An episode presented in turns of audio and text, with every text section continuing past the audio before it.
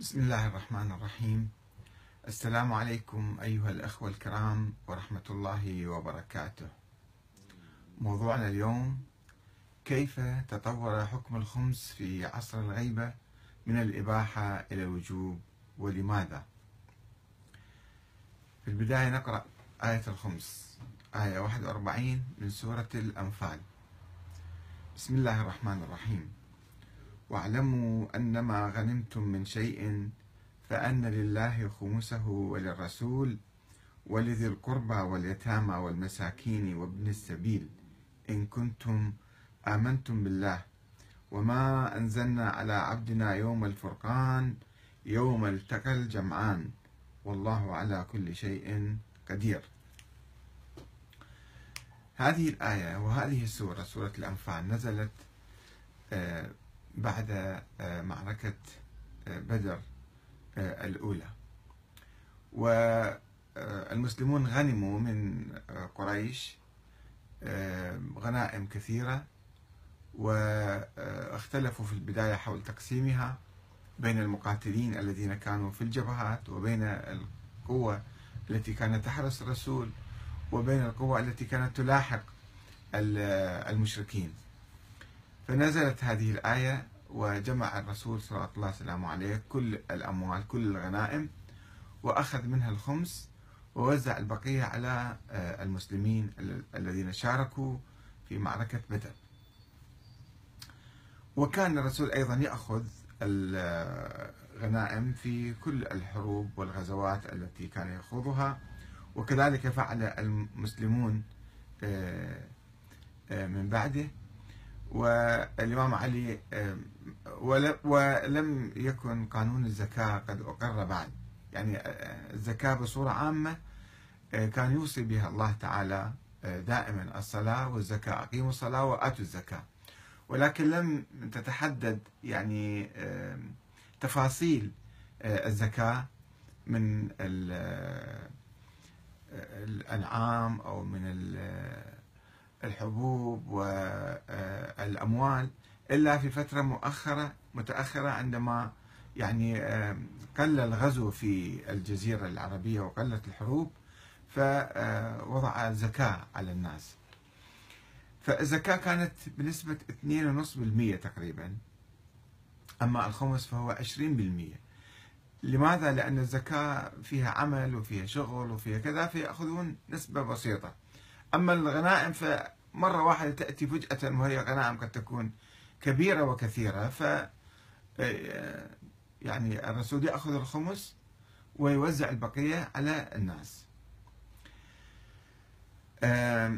هذا الحكم الإمام علي لم يأخذ الخمس من الناس من مكاسب الناس من تجارتهم من عملهم من مزارعهم من أغنامهم.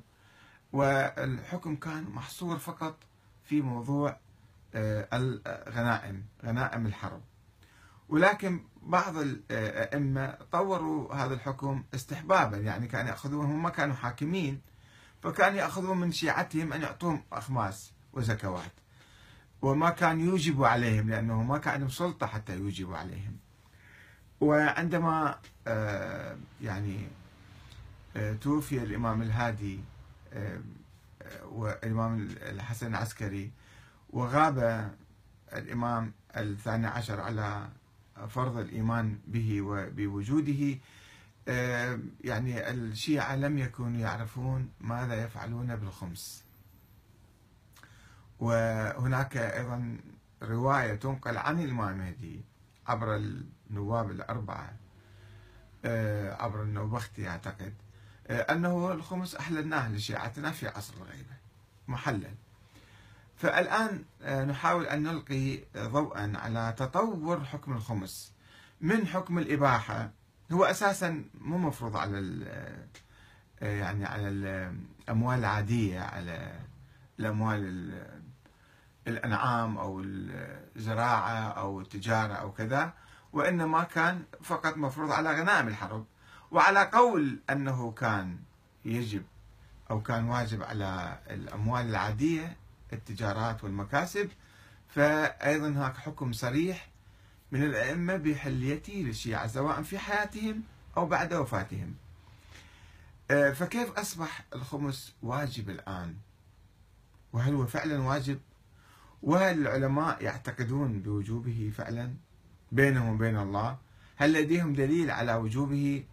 أم يفتون آه، حسب المشهور آه، الذي ابتدأ منذ آه، عهد السيد كاظم اليزدي تقريبا قبل مئة سنة. يعتقد الشيعة الإمامية أن الأنفال لله وللرسول خاصة وهي للإمام القائم مقامه من بعده خالصة له كما كانت له صلى الله عليه وسلم في حياته. الأنفال أيضا يعني الأنفال يعني الأملاك العامة مالت الدولة.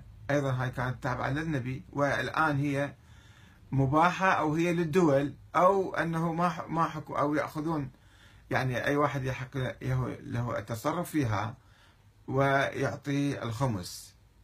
يعتقد بعض الفقهاء كذا.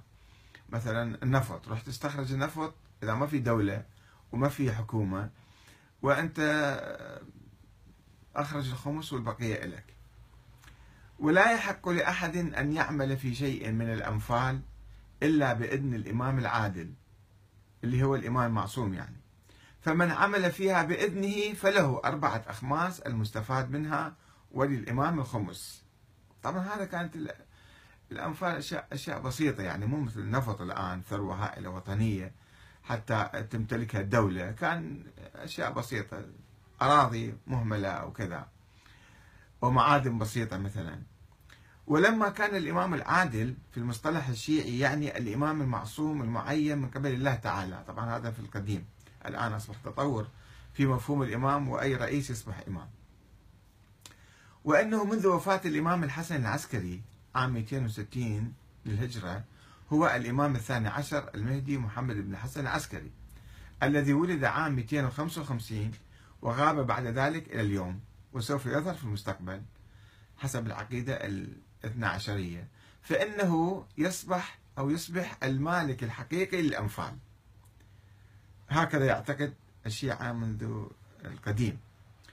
وكذلك يعتقد الشيعة في الخمس وهو قانون خاص غير الزكاة يفرضونه على خمس المغانم والأرباح. ويعتقدون أن عليهم تقديمه لله وللرسول وللإمام واليتامى والمساكين وأبناء السبيل من بني هاشم. طبعا الآية لا تخصص بني هاشم. الآية ابن السبيل يعني في زمن النبي ابن السبيل من هو يعني؟ كان بني هاشم أبناء سبيل أو كانوا مثلا يتامى أو كانوا آه، مساكين. آه، المهم هذا هو آه، الرأي الشيعي الاثنى عشري وأن سهم الله والرسول, والرسول وذي القربى يجب تقديمه للإمام الذي يمثل أيضا ذوي القربى. هو بالنيابة عن الله وبالوراثة عن الرسول وبتمثيله لذوي القربى. والذي هو اليوم من من هذا الإمام؟ هو المهدي المنتظر آخر الأئمة الاثنى عشر.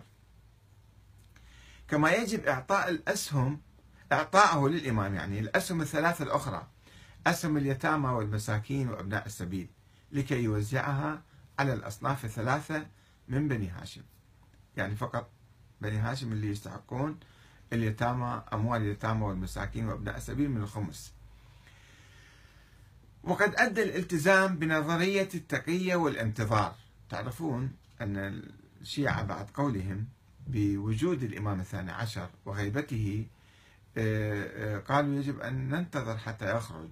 فسموا تلك الفترة فترة التقية والانتظار. أن ننتظر لا نعمل أي شيء لا نعمل دولة ولا حكومة ولا ثورة ولا هم يحزنون فقط ننتظر الإمام. هذه النظرية أدت إلى الوقوع في أزمة حادة في موضوع الخمس والأنفال في عصر الغيبة. فمن جهة أن الإمام المهدي هو الشخص الوحيد صاحب الخمس والأنفال والذي يحق له استلامها وتوزيعها. ومن جهة أخرى لا سبيل إلى الوصول إليه لأداء حقوقه فوقعنا في أزمة. كما لا توجد أي نصوص منه في مسألة توزيعها والتصرف فيها في ظل الغيبة. أي حكم ما موجود عند الشيعة من القديم. ومن هنا فقد احتار الفقهاء في حكم الخمس والأنفال. أنا راح أمر مرور سريع ما راح أتوقف عند كل العلماء. بحثت هذا الموضوع بالتفصيل في الجزء الثالث من كتابي تطور الفكر السياسي الشيعي من الشورى إلى ولاية الفقيه ونقلت أقوال جميع العلماء عبر التاريخ عبر ألف سنة ماذا قالوا في مسألة الخمس؟ راح أتوقف فقط عند أبرز العلماء وأبرز المحطات حتى نعرف كيف تطور الحكم لأنه ما أريد أطول عليكم موضوع طويل هو جدا. قال الشيخ المفيد اللي توفى في القرن الخامس الهجري سنة 413 يقول في عنده كتاب اسمه المقنعة صفحة 46 يقول قد اختلف قوم من أصحابنا يعني الشيخ المفيد هو يعتبر من مشايخ الطائفة الاثنى عشرية من مؤسسي الطائفة الاثنى عشرية. الشيخ المفيد والشيخ الطوسي والسيد المرتضى هؤلاء الثلاثة هم يعتبرون من مؤسسي الطائفة الاثنى عشرية التي تأسست في القرن الرابع الهجري في أواخر القرن الرابع الهجري. وهناك شيوخ آخرون كانوا قبلهم ما كانوا بعدهم متبلور الصورة عندهم تماما. الشيخ الصدوق الشيخ الكليني الآخرون. المهم مشايخ الطائفة الذين أسسوا للطائفة الاثنى عشرية هم كانوا محتارين وما كانوا يعرفوا ما هو الحكم في هذا الموضوع. هم إذا رجعوا للقرآن الكريم الحكم واضح في القرآن أنه الخمس فقط في غنائم الحرب ولكن كان هناك تراث موجود أن الخمس مثلا بعض الأئمة أخذوا الخمس وأحلوه أو جابوه لمن يعطوه كان في مسألة فعلا جدا غامضة. يقول قد اختلف قوم من أصحابنا في ذلك عند الغيبة وذهب كل فريق منهم إلى مقال. لاحظوا التشتت لأنه ماكو حكم واضح فصار في اختلاف كبير جدا حول هذا الموضوع. فمنهم من يسقط فرض إخراجه أبدا لغيبة الإمام وما تقدم من الرخص فيه من الأخبار. في أخبار تقول هذا مباح للشيعة في عصر الغيبة أو حتى في عصر الأئمة. وبعضهم يوجب كنزه أنه هذا الخمس إذا عندنا يستحق علينا الخمس فيجب أن نكنزه. نضمه حتى يظهر الإمام المهدي. بعد سنة سنتين عشر سنين مئة سنة ألف سنة مليون سنة الله أعلم. نكنزه في الأرض. ويتأول خبرا ورد أن الأرض تظهر كنوزها عند ظهور الإمام. فإذا نحن نكنز في الأرض بس يطلع الإمام الأرض هي تخرج كنوزها. وأنه عليه السلام إذا قام دله الله على الكنوز فيأخذها من كل مكان يروح يلقط الأموال من الصحاري والبراري والبيوت وما إلى ذلك. لاحظوا العقل المتخلف اللي كان يفتي هكذا فتاوى عجيبة غريبة يعني آه، بعيدا عن القرآن الكريم وبعيدا عن العقل وبعيدا عن ال... على أي حال هذا الشيخ المفيد ينقل يقول بعض علمائنا قالوا هكذا. وبعضهم يرى صلة الذرية وفقراء الشيعة على طريق الاستصحاب. يقول مثل ما سابقا كنا إحنا الشيعة نعطي آه، ذرية الرسول ونعطي الفقراء آه، الحقوق المالية الخمس. الآن نستصحب الحكم يعني نستمر. وأيضا نعطيهم هذا الشيء. هذا رأي آخر. يعني أفضل من ذاك الرأي السابق. وبعضهم يرى عزله لصاحب الأمر.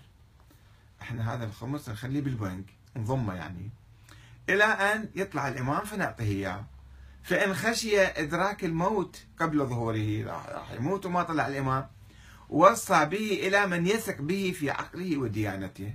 يا أنا عندي ترى حساب بالبنك. كذا ألف دينار كذا مليون. إذا طلع الإمام هذا الحساب حوليها إليه آه، حتى يسلم إلى الإمام. ثم إن أدرك قيامه هذا الثاني الوصي. إذا أدرك الإمام هو يعطيه. إذا ما أدركه هم يوصي واحد آخر. وإذا الثالث ما ما أدرك يوصي الرابع الخامس السادس. يعني من ألف سنة إلى اليوم إذا صورتوا لو كنا عاملين بهاي الفتوى العجيبة الغريبة أيضا كان يعني آه، عندنا 100 واحد 200 واحد. أوصياء ومتكدس أموال عندهم بالبنوك والمخازن وينتظرون صاحب الزمان يطلع حتى يعطوه إياه.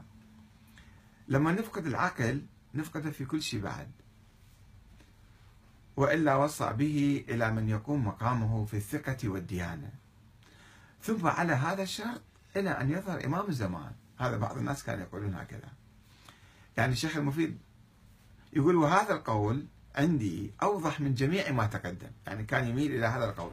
شيخ الطائفة شيخ المفيد هالعقل الجبار يتبنى هذا القول أن الخمس إحنا نضمه ونخبيه ونحطه بالبنوك حتى يطلع صاحب زمان نعطيه إياه لأن الخمس لماذا؟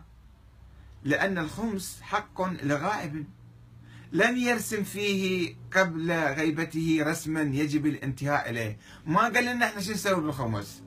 ونعرف هذا الحق مال مالت الإمام فإذا شو نسوي فيه؟ نحتفظ فيه. فوجب حفظه إلى وقت إيابه لما يرجع نعطيه إياه والتمكن من إيصاله إليه أو وجود من انتقل بالحق إليه. ويجري ذلك مجرى الزكاة التي يعدم عند حلولها مستحقها. مثل عندنا زكاة صايرة وما في واحد فقير. نخبي الزكاة لما نلقانا فقير نعطيه إياه فلا يجب عند عدم ذلك سقوطها. الزكاة ما تسقط. هي إحنا لا نطلع الزكاة لما نشوف فقير نعطيه.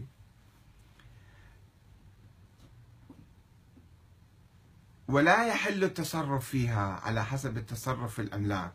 ويجب حفظها بالنفس أو الوصية يعني أنا أحفظها أو أوصي بها واحد آخر. إلى أن يقوم إلى إلى من يقوم بإيصالها إلى مستحقها من أهل الزكاة من الأصناف. يعني سوى نوع من القياس القياس الباطل. وإن ذهب ذاهب إلى ما ذكرناه في شطر الخمس تقسيمه يعني الذي هو خالص للإمام. هذا قسم. وجعل الشطر الآخر لأيتام آل محمد وأبناء سبيلهم ومساكينهم على ما جاء في القرآن لم يبعد إصابته الحق في ذلك بل كان على صواب. يعني يقول الأفضل نص الخمس نضمه ونص نعطيه للناس محتاجين له زين هم في شوية تقدم يعني. يقول يعلق الشيخ المفيد يقول وإنما اختلف أصحابنا في هذا الباب لعدم ما يلجأ إليه من صريح الألفاظ. ما عندنا رواية صريحة ما عندنا نص صريح في هذا الموضوع. إحنا شو نسوي؟ طيب فكر بعقلك شوية. لا. وإنما عدم ذلك لموضع تغليظ المحنة. مع إقامة الدليل بمقتضى العقل في الأمر من لزوم الأصول في حظر التصرف في غير المملوك. عندنا قاعدة أساسية إحنا ما يجوز واحد يعني يتصرف بأموال الغير إلا بإذن المالك وحفظ الودائع لأهلها ورد الحقوق فإذا إحنا نلتزم بحفظ الأموال وتخزينها. ويلاحظ ويلاحظ أن المفيد يكشف عن الحيرة في موضوع الخمس والغموض الذي يلفه. ويتحدث عن عدم وجود نصوص صريحة من الإمام المهدي أو غيره حول حكم الخمس في عصر الغيبة. وهو ما أدى إلى عدد من الأقوال الغريبة المنافية للعقل والقرآن من قبيل إسقاط الخمس نهائيا مثلا إذا كان واجب. أو دفنه في الأرض أو إلقائه في البحر بعضهم قالوا. أو عزله والوصية به إلى يوم ظهور المهدي وهو الرأي الذي اختاره الشيخ المفيد.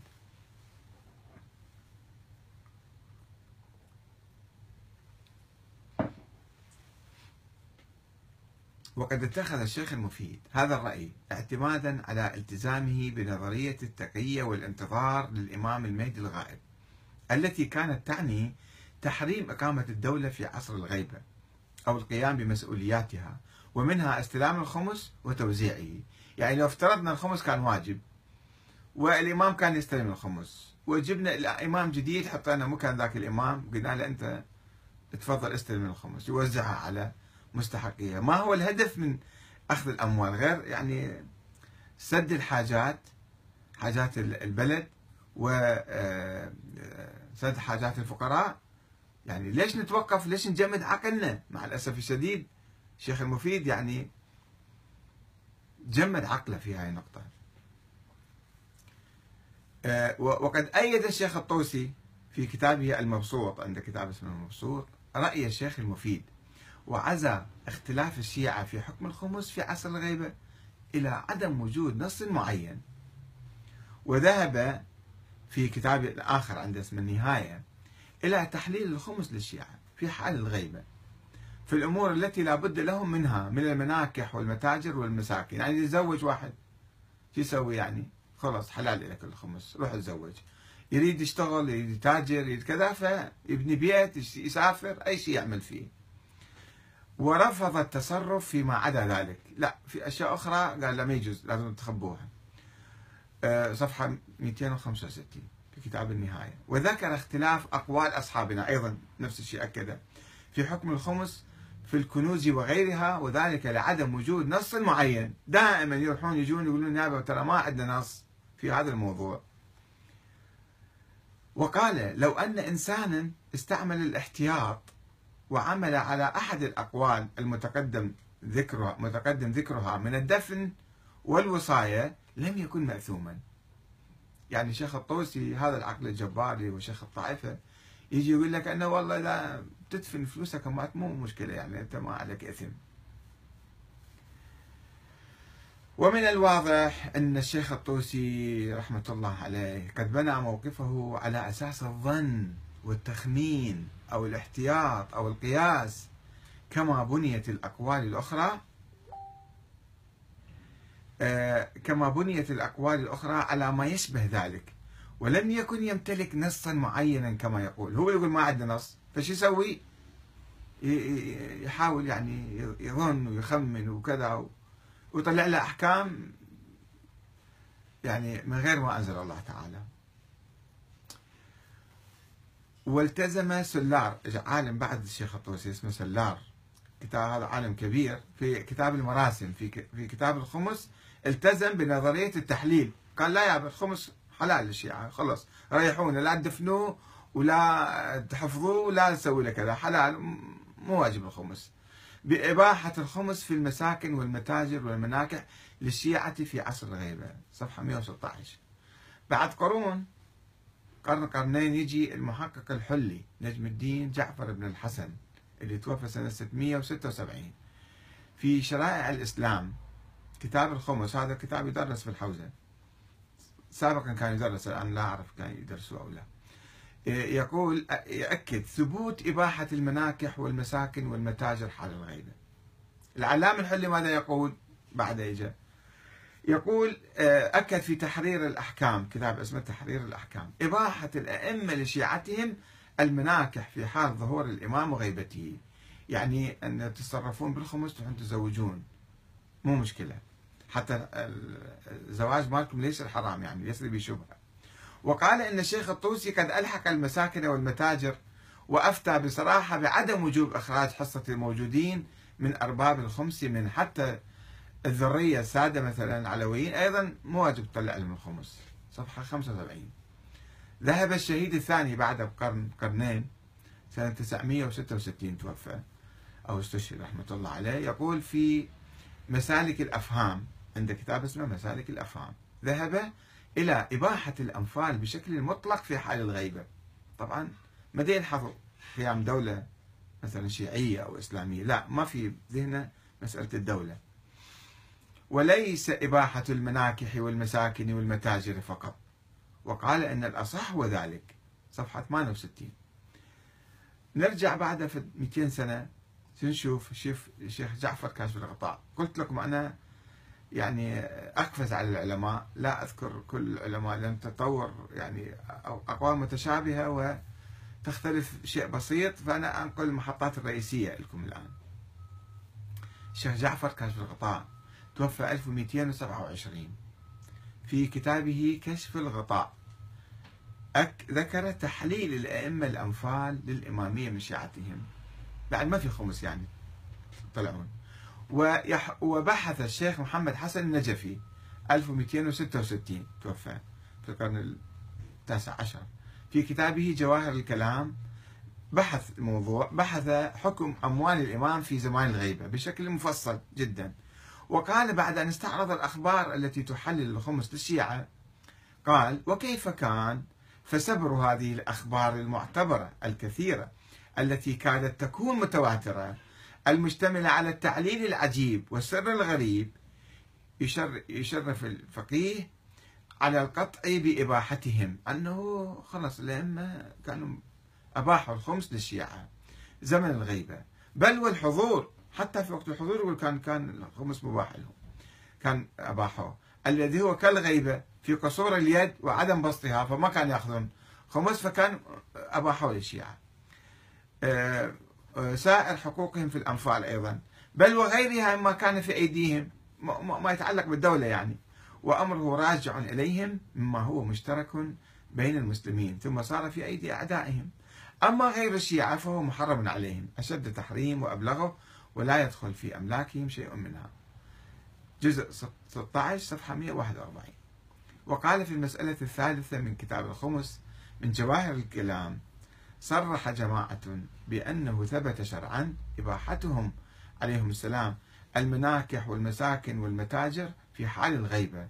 وإن كان ذلك بأجمعه للإمام أو بعضه على الأقل فإنه مباح ولا يجب إخراج حصة الموجودين من أرباب الخمس منه. لا يجب. خمس غير واجب. هكذا أفتى الشيخ الجواهري صاحب الجواهر. آه، لقد كانت نظرية التقية والانتظار تقول إن الخمس من حق الإمام المعصوم وإنه في عصر غيبة الإمام المهدي مباح للشيعة. هاي خلاصة النظرية. وقد تم الانسحاب من هذه النظرية اللا معقولة على فرض وجوبها. في هذا المجال في وقت مبكر ولكن خطوة خطوة. يعني العلماء بدأوا يشوفون هذه النظرية ما تمشي يعني ما تصرف. وفلوس نحن ندفنها ونضمها ونخبيها بالبنوك هذا مو معقول. فبدأوا شوي شوي ينسحبون من هاي النظرية. وكانت الخطوة الأولى هي القول بوجوب الخمس في عصر الغيبة إجوا علماء آخرين قالوا لا لا الخمس واجب. مع القول بدفنه أول شيء أو الاحتفاظ به حتى ظهور المهدي أو الإيصاء به بعد الموت من واحد إلى واحد حتى يوم الظهور. هاي أول خطوة أنه لا واجب ولكن نفعل كذا وكذا. وكانت الخطوة الثانية هي القول بتسليم الخمس إلى الفقهاء للاحتفاظ به حتى ظهور الإمام المهدي. هذا ابن براج هذا علماءنا في كتاب المهذب جزء واحد صفحة 180 يقول هذا الكلام. وكان العلماء السابقون يوصون بإيداعه عند أمين ولكنه أضاف ابن براج يقول من فقهاء المذهب دون أن يشير إلى مستنده في ذلك أنه ليش نعطي نخبيه عند الفقهاء؟ مو عند الناس المؤمنين العاديين. كلام أيضا بدون دليل. وقد جاء العلماء المتأخرون عنه فطوروا هذه المسألة شيئا فشيئا. وربما كان أول من مال إلى جواز أو وجوب إعطاء الخمس إلى الفقهاء لكي يقسموه هو ابن حمزة أحد العلماء المشهورين أيضا في كتابه الوسيلة إلى نيل الفضيلة. واعتبر ذلك أفضل من قيام صاحب الخمس بتوزيعه بنفسه خاصة إذا لم يكن يحسن القسمة. إذا قلنا الخمس واجب وقلنا أنت وزعه. ولكن لا تعطي العالم أفضل. ما في دليل عنده. ما في مستند. ولكن أفضل العالم يوزعه المصدر صفحة 682 وبالرغم من قيام الدولة الجلائرية الشيعية في خراسان أيام الشهيد الأول هذه الدولة قامت قبل الدولة الصفوية. آه، اسمها الدولة الجلائرية دامت خمسين سنة. وكتب الشهيد الأول اللمعة الدمشقية إلى كقانون إلى هذه الدولة. واستعانتها به طلبت هذه الدولة من الشيخ الشهيد الأول أن تعال صير أنت مفتي مالنا وطلبها منه المجيء إليها لتولي الجوانب الشرعية والتشريعية. هو ما راح رفض يروح كان في دمشق.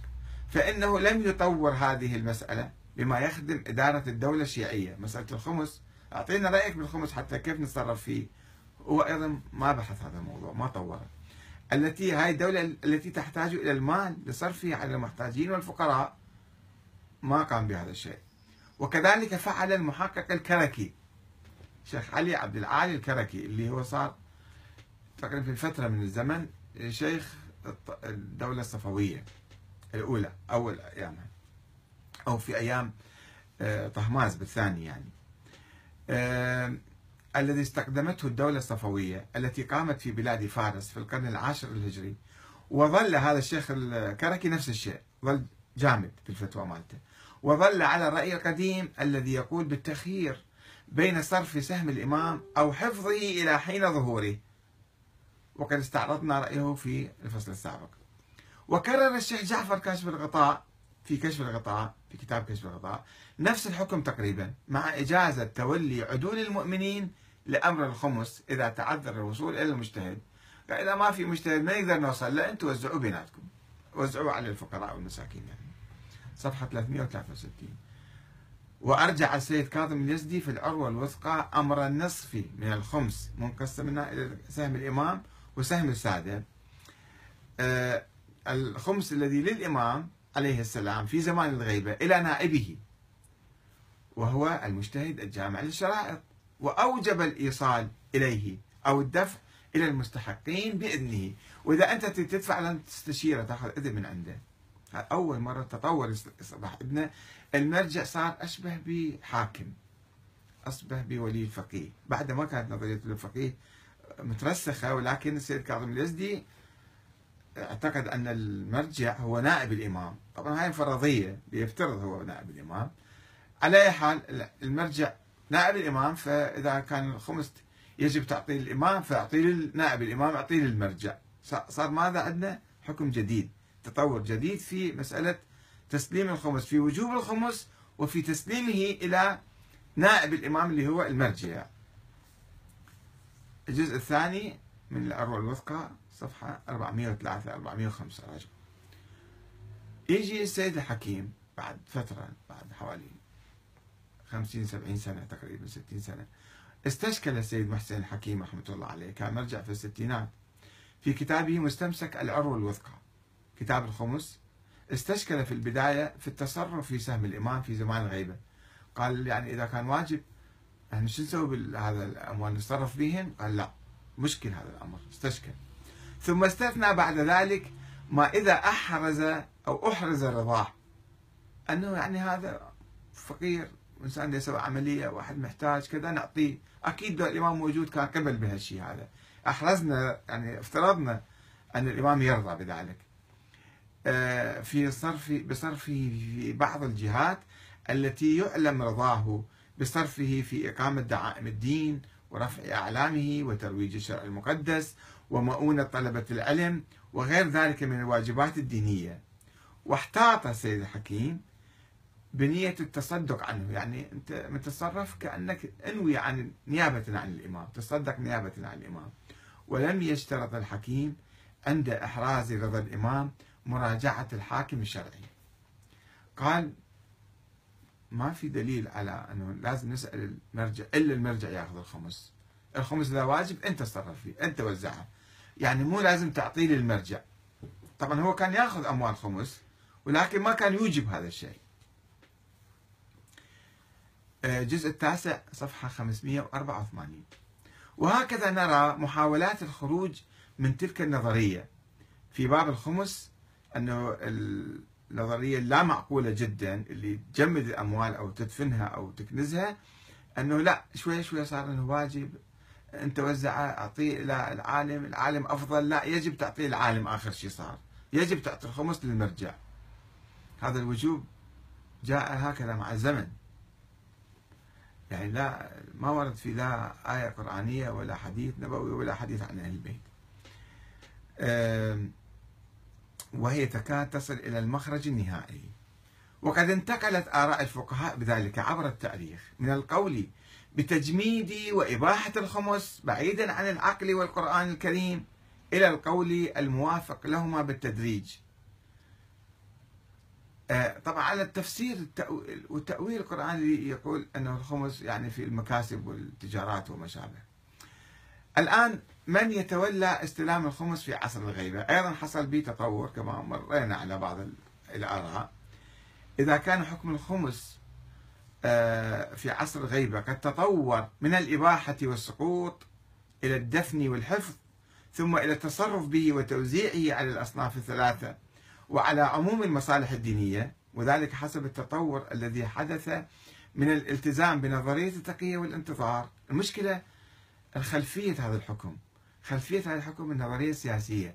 أنه إحنا عندنا دولة ولا ما عندنا دولة؟ يجوز إقامة الدولة أو لا يجوز؟ في مرحلة سابقة كان العلماء ملتزمين بنظرية التقية والانتظار أنه تحريم إقامة الدولة فكانت فتاواهم بشكل معين. عندما قالوا بوجوب الدولة طبعا فتواهم تغيرت أو راح تتغير. وحتى عندما اقتربوا من الدولة يعني السيد كاظم اليزدي ما كان عنده دولة ولكن كان مقترب من فكرة الدولة. المرجعية شبه دولة صارت. فقال أنه يجب إعطاء الخمس للمرجع. ولا تجيز آه، أن الحكم في ذلك قد تطور تدريجيا إلى أن بلغ في الأعوام الأخيرة صورة دقيقة تحتم تسليم الخمس للمرجع المقلد. ولا تجيز حتى تسليمه إلى مرجع فقيه آخر. لاحظوا أسأل العلماء إذا إذا أقول أنا أقلدك وعندي خمس وارد أعطيه مرجع آخر يجوز ولا ما يجوز؟ يقول لك لا لا لا لا ما يجوز. جيب لي فقط. لماذا ذاك فقيه وأنت فقيه. لماذا أعطيك إلك فقط وما أعطي واحد آخر؟ وذاك الإنسان قد يكون يصرف به بحكمة أكثر وبعدل أكثر. لاحظوا كيف كثيرا ما تطلع الفتاوى يعني تطلع الفتاوى من دون يعني دليل شرعي.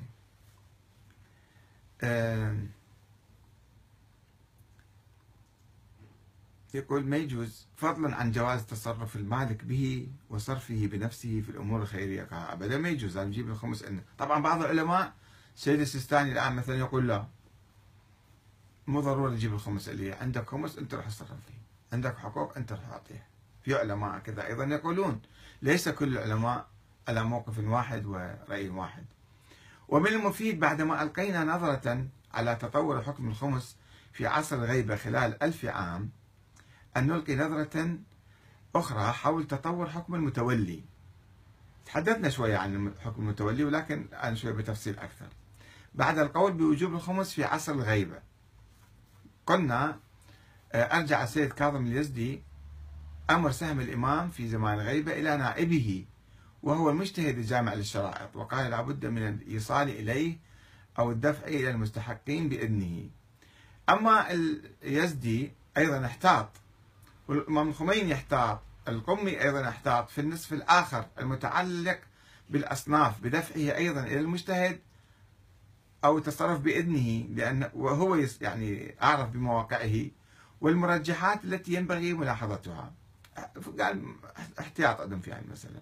ولكن السيد محسن حكيم رحمة الله عليه لم يرى في كتاب مستمسك العروة الوثقى حاجة إلى مراجعة الحاكم الشرعي أو المرجع الديني يعني في صرف المالك حصة الإمام في جهة معينة. إذا أحرز رضا الإمام أنت تشوف مكان هذا يستحق أعطيه. الخلاصة. إذا فإننا نحصل من خلال نظرتنا إلى تطور الحكم في مسألة المتولي للخمس. خلال ألف عام من عصر الغيبة الكبرى ما يسمى بالغيبة الكبرى التي ابتدأت منذ وفاة السفير الرابع للإمام المهدي السيمري عام 329 هجرية. نحصل على أن الحكم في البداية كان مجهولا لمجهولية حكم الخمس أساسا لانعدام النص فيه في عصر الغيبة. وقد استمر هذا الرأي حتى منتصف القرن الخامس الهجري حيث عبر الطوسي عن الغموض الذي كان يلف الحكم والمفيد أيضا. وأن الحكم تطور بعد ذلك مع تطور الحكم حول أساس الخمس من الإباحة إلى الوجوب حيث قال بعض العلماء بوجوب حفظ الخمس أو حفظ سهم الإمام حتى ظهور الإمام المهدي. ثم قال بعض بالوصية به وحفظه عند الفقهاء كالقاضي ابن براج. ثم تطور الحكم بعد ذلك على يد ابن حمزة الذي قال بقيام الفقيه بتوزيع الخمس على الأصناف يعني الناس المستحقين. إذا لم يكن المالك يحسن القسمة يعطيه للفقيه. وبعد ذلك بقرنين تطور الحكم على يد آه، المحقق الحلي في القرن السابع الهجري حيث أضاف على فتوى ابن حمزة بأفضلية التسليم إلى الفقيه ووجوبه في بعض الحالات. أضاف كلمة أن الفقيه له الحكم بحق النيابة. بدأ أنه هذا الفقيه كل فقيه هو نائب الإمام فإذا هو آه، إلى الحق هذا. طبعا هاي فرضية فرضية النيابة. واشترط الشهيد الثاني في القرن العاشر استئذان نائب الغيبة الفقيه العادل الإمام الجامع لصفات الفتوى. إن اختار المكلف المكلف توزيع نصيب الإمام لازم يستأذنه. أضاف الشرط جديد. واعتبر اليزدي المجتهد الجامع للشرائط نائبا للإمام وأفتى بضرورة تسليم الخمس إليه. ولكن السيد الحكيم لم ير حاجة إلى ذلك إلا برأي ضعيف قيل يعني. والسيد السيستاني كما قلت لكم أيضا يقول الإنسان نفسه يقدر يتصرف فيه. ومن الواضح أن كل تلك الأقوال لم تبتني على نصوص معينة من قبل الإمام المهدي أو أي إمام آخر. ولم يكن يوجد أي نص حول ذلك. وقد كان الحكم الأولي هو الإباحة والسقوط. وإنما تطور القول في ذلك وقال بعض الفقهاء بضرورة تسليم الخمس إلى الفقهاء وبنظرية النيابة العامة للفقهاء في عصر الغيبة اعتمادا على الأصول العقلية والاستنباطات العامة. إذا رجعنا إلى أساس الآية الآية صريحة تقول واعلموا أن ما غنمتم من شيء. فأن الآية نازلة في مسألة الغنائم في بعد الحرب بعد الأختلاف حول الغنائم نزلت الآية في سورة الأنفال حول الغنائم. آية وحيدة طبعا بالقرآن أما الزكاة حوالي 30 آية في القرآن حول الزكاة. فأن لله خمسه وللرسول ولذي القربى واليتامى والمساكين وابن السبيل إن كنتم آمنتم بالله وما أنزلنا على عبدنا يوم الفرقان. معركة معركة بدر. يوم التقى الجمعان. والله على كل شيء قدير.